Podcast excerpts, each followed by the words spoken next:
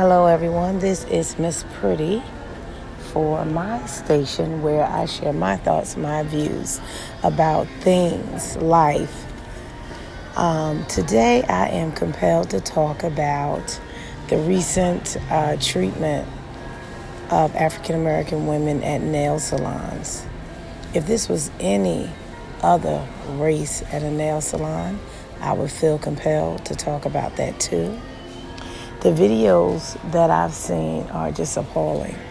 Uh, but it, what it makes me think about and process is how I am often treated at my kiosk at the airport. Uh, entitlement is real.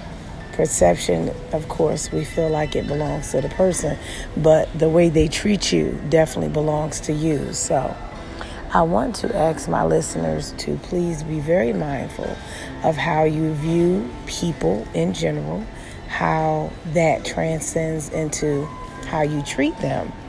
And would you like that done to you? Let's try a new thing called grace. Um, when you meet someone, give them the grace to show you how wonderful they are because I try to look at people as infants, so to speak.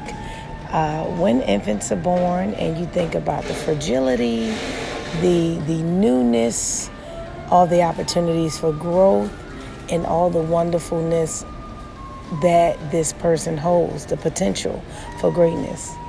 Try that approach with an adult, with a consumer that you meet, someone on the street, a stranger, because we were all infants at once.